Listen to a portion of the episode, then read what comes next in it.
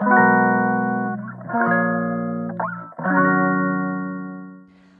い、マールのラジオマールです。今日は9月11日月曜日です。はい、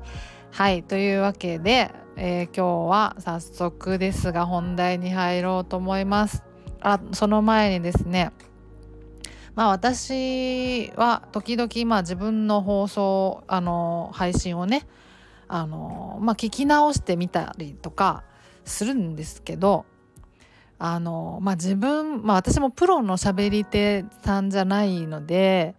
まあまああの素人的な喋り方してるじゃないですか我ながら。であのやっぱりその何て言うかこうあれが多いんですよねなんか変なあの間とか変なあの口癖ですごい最近気づいたのが自分で自分に自分が言ったことに対して「そうそうそう」って自分セルフ相づちをめちゃくちゃ打ってるなっていうことに気づいたんですよ。もうめちゃくちゃあの喋ってる時はすごい無自覚なんですよ。そうあのそうってね あのついて言っちゃうんですけどそうなんです。だから今日はですねそのそれがねその自分で聞いててすごい気になったからちょっと極力言わないように気をつけようと思っております。はいということでですねえ今日は、えーと、暴露療法周りの話を思ったことなんかをちょっとまとめてみたいなと思っております。はいそうなんですあの暴露療法ってねあの暴露するなんですよ読んで字のごとくなんですけどあの暴露ってねそのさらすっていう意味じゃないですか。あの晒されるさらすみたいなね。そう。だからそのもう本当にそのものズバリ、えーと、不安とかあの発作とかのまあいろいろ症状あるじゃないですか。ドキドキしてきてここあの鼓動が速くなって冷や汗かいてきたりとかなんならお腹痛いとか頭痛いとかになったりする人もいるだろうしもうとにかく頭が真っ白になっちゃってなんか切迫感に襲われてもう恐怖感切迫感死んじゃうかもとかどうにかなっちゃいそうコントロールできないっていう感じに陥ったりとかね。まあいろいろ諸症状あると思うんですけどまあその症状にさらされるっていうそれが暴露療法なんですよねそうそうなんですなのであのさらされることが目的なのであのさらされないといけないんですよね。でさらされるためにはどうすればいいかっていうとそういう不安が出てきそうなところとか発作が出そうになっちゃうような場所に、まあ、あえて行かないと出てこないわけじゃないですか。うん、だから行くんですよね。なんですけどその苦手な場所に行くことを暴露療法だと思っている人がもしかしたら少なくないのかもしれないなって思うんですよね。うん、とにかくこう苦手だなっていう場所に行ってそこで発作とかを起こさずにあの乗り切ったり帰ってきたりすることができたら暴露療法成功やったわみたいなと思っておられる方はもしかしたら少なくないかもしれないと思うんですけど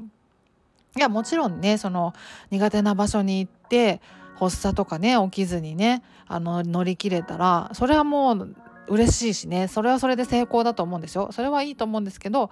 あのそれは暴露療法の目的ではないっていうことですね。うん、暴露療法っていうのはあくまでも予期不安の症状とか発作の症状からこう気をそらさずに感じる。それにさらされるっていうことなのでなんならだからその発作が出ちゃっても全然いいんですよ。不安とか発作が出ちゃってもあの全然よくて出ちゃってもいいっていうか出ないと暴露できないから出ないと意味がないんですよね、まあ、だからこそ苦手な場所に行くわけで。うんうん。そう。そんな感じなんですよね。でまあさらされるとまあそもそも何がいいのかっていうと人間ってねあの慣れるんですよね。うん、あのいいことにしろ悪いことにしろあの繰り返し続けてると慣れていくんですよ。うんまあ、専門的には循化っていうそうなんですけどそのまあ循化っていう特性をまあ利用してあの発作とか不安の諸症状にまあ慣れていくっていうことをやっていくんですよね。あの慣れるわけないじゃんって思うじゃないですかもうあの発作の恐怖予期不安のもうあの切迫した感じもうやばいやばいっていうような感じとかも含めてもうこんなの慣れるわけないじゃんってもう思うと思うんですけど私も最初は思ってたしもう絶対もう治るわけないじゃんとまで思ってたからこの恐怖感とか切迫感を忘れられるわけないからもう一度もう味わってしまったからにはもう永久にもう味わい続けるしかないんだって最初はもう思ってたんですよ私も。だからねそのあのびっくりです我ながら。慣れるんだみたいな感じで。うん。本当にびっくり。慣れるためにはやっぱりねさらされて感じないといけないからね。そう。そのための暴露療法だったりするんですよね。慣れるって言っちゃうとねなんかこうピンとこない人もいると思うんですけどうん、私もこう慣れたっていう感じでもなくてあの印象的にはね。なんかこう薄れてった感じですね。なんか味わえば味わうほどなんかあのなんかいいのかもみたいな。これ別に大したことじゃないのかもって思えてくるっていうか、うん、不思議なもんでね、まあ、そういう性質があるみたいなんですよ人間ってね。繰り返せば繰り返すほど慣れていくっていう、まあ、その循環を利用してあの症状にも慣れていこうじゃないかっていうのが暴露療法ですね。だからさらされないと意味がなかったりするんですよね。うん、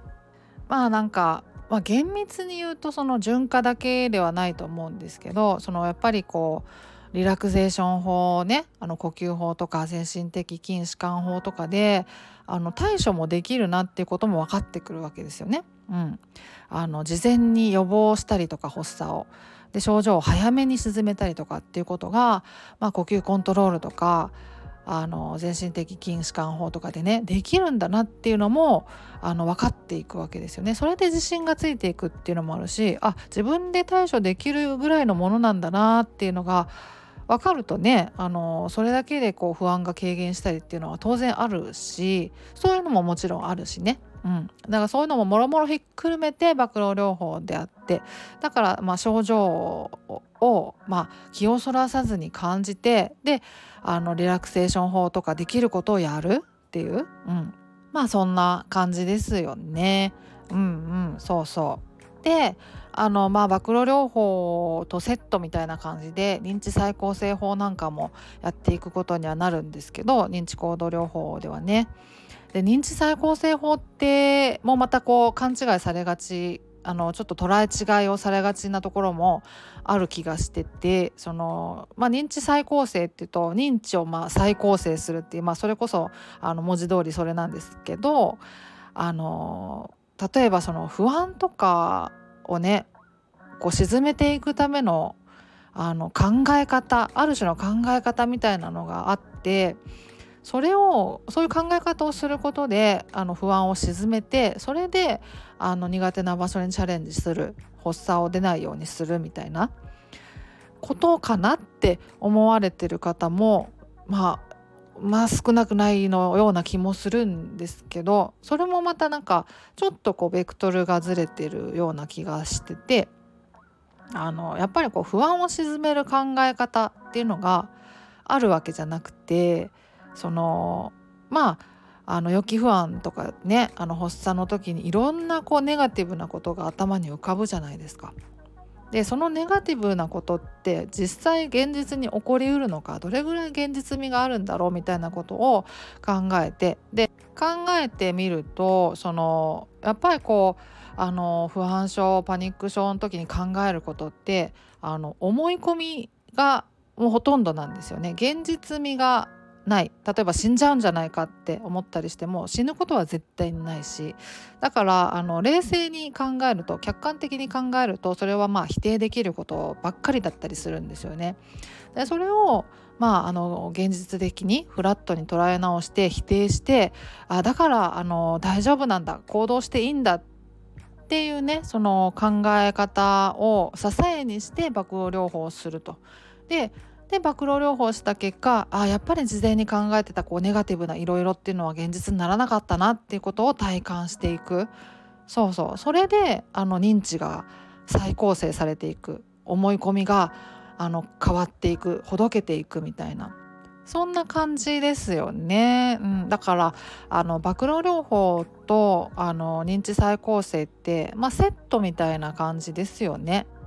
うん、そうだからあのね名前がねその暴露療法とか認知再構成法とかその意味はなんとなくわかるけど具体的にじゃあどういうことみたいな感じじゃないですか。だから分かりづらいっちゃ分かりづらいですよね確かにね。でもなんかこうこういう考え方をしなきゃいけないみたいなのがそういうモデルのあの考え方みたいなのがあるあるんじゃないかって思ってる人がもしかしたら少なくないような気もしててあのそういうわけじゃないですよね。うん、そういうこうこういう考え方をしなきゃいけないっていうようなものがあるっていうよりはあの事実をフラットに捉えるっていうだけといえばだけなんですよ。うん、だからあの死ぬんじゃないかって思うけど実際死ぬわけじゃないっていう事実を捉えるとかあのあんなこと起きたらこんなこと起きたらこうなるんじゃないかみたいないろいろ思い浮かぶと思うんですよね。人に見られちゃったらあの恥ずかしい思いするんじゃないかとか迷惑かけちゃうんじゃないかとかいろんなことを思ったりとかっていうのもいろいろあると思うんですけど実際その迷惑かけてんのか本当にとかその迷惑かどうかっていうのは自分が判断できることじゃなくて相手が感じることだからで相手が感じてることって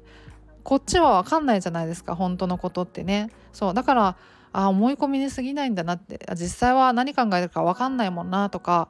であのあと自分が苦しんでることに対して迷惑だって感じるような人なんてねもう冷たい人間じゃないですか。そうだからまあそういう人にはそう思わせとけばいいと。うん、もしそう思ってるんだとしたらね分かんないけどでももしそう思ってるんだとしたらそう思わせとけばいいやと思ってそういう人とは別にあの別に付き合っていかなくていいしとか思ってみたりするとかねだからその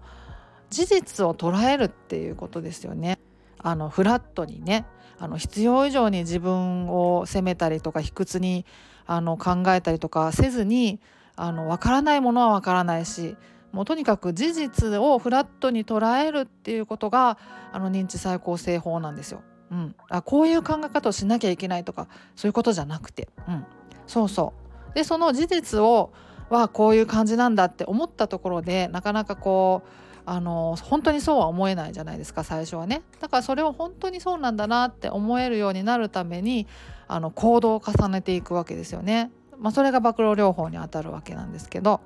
まあそんな感じですねそうだからなかなかねあの分かりづらいとは思うんですけどあの目的をねあの見失わずに目的に沿ってやることは大事かなと思うので暴露療法は暴露することっていう風な感じでやってみるといいのかなと思いますかね。であとねあのあすごい今日長くなっちゃうんですけどあの暴露療法って本当にそのさらされるわけじゃないですか。予期不安とかね発作の諸症状にね。それってなかなか気合いりますよね。めっちゃ頑張らないといけないことだと思うんですよね。うん、で私の場合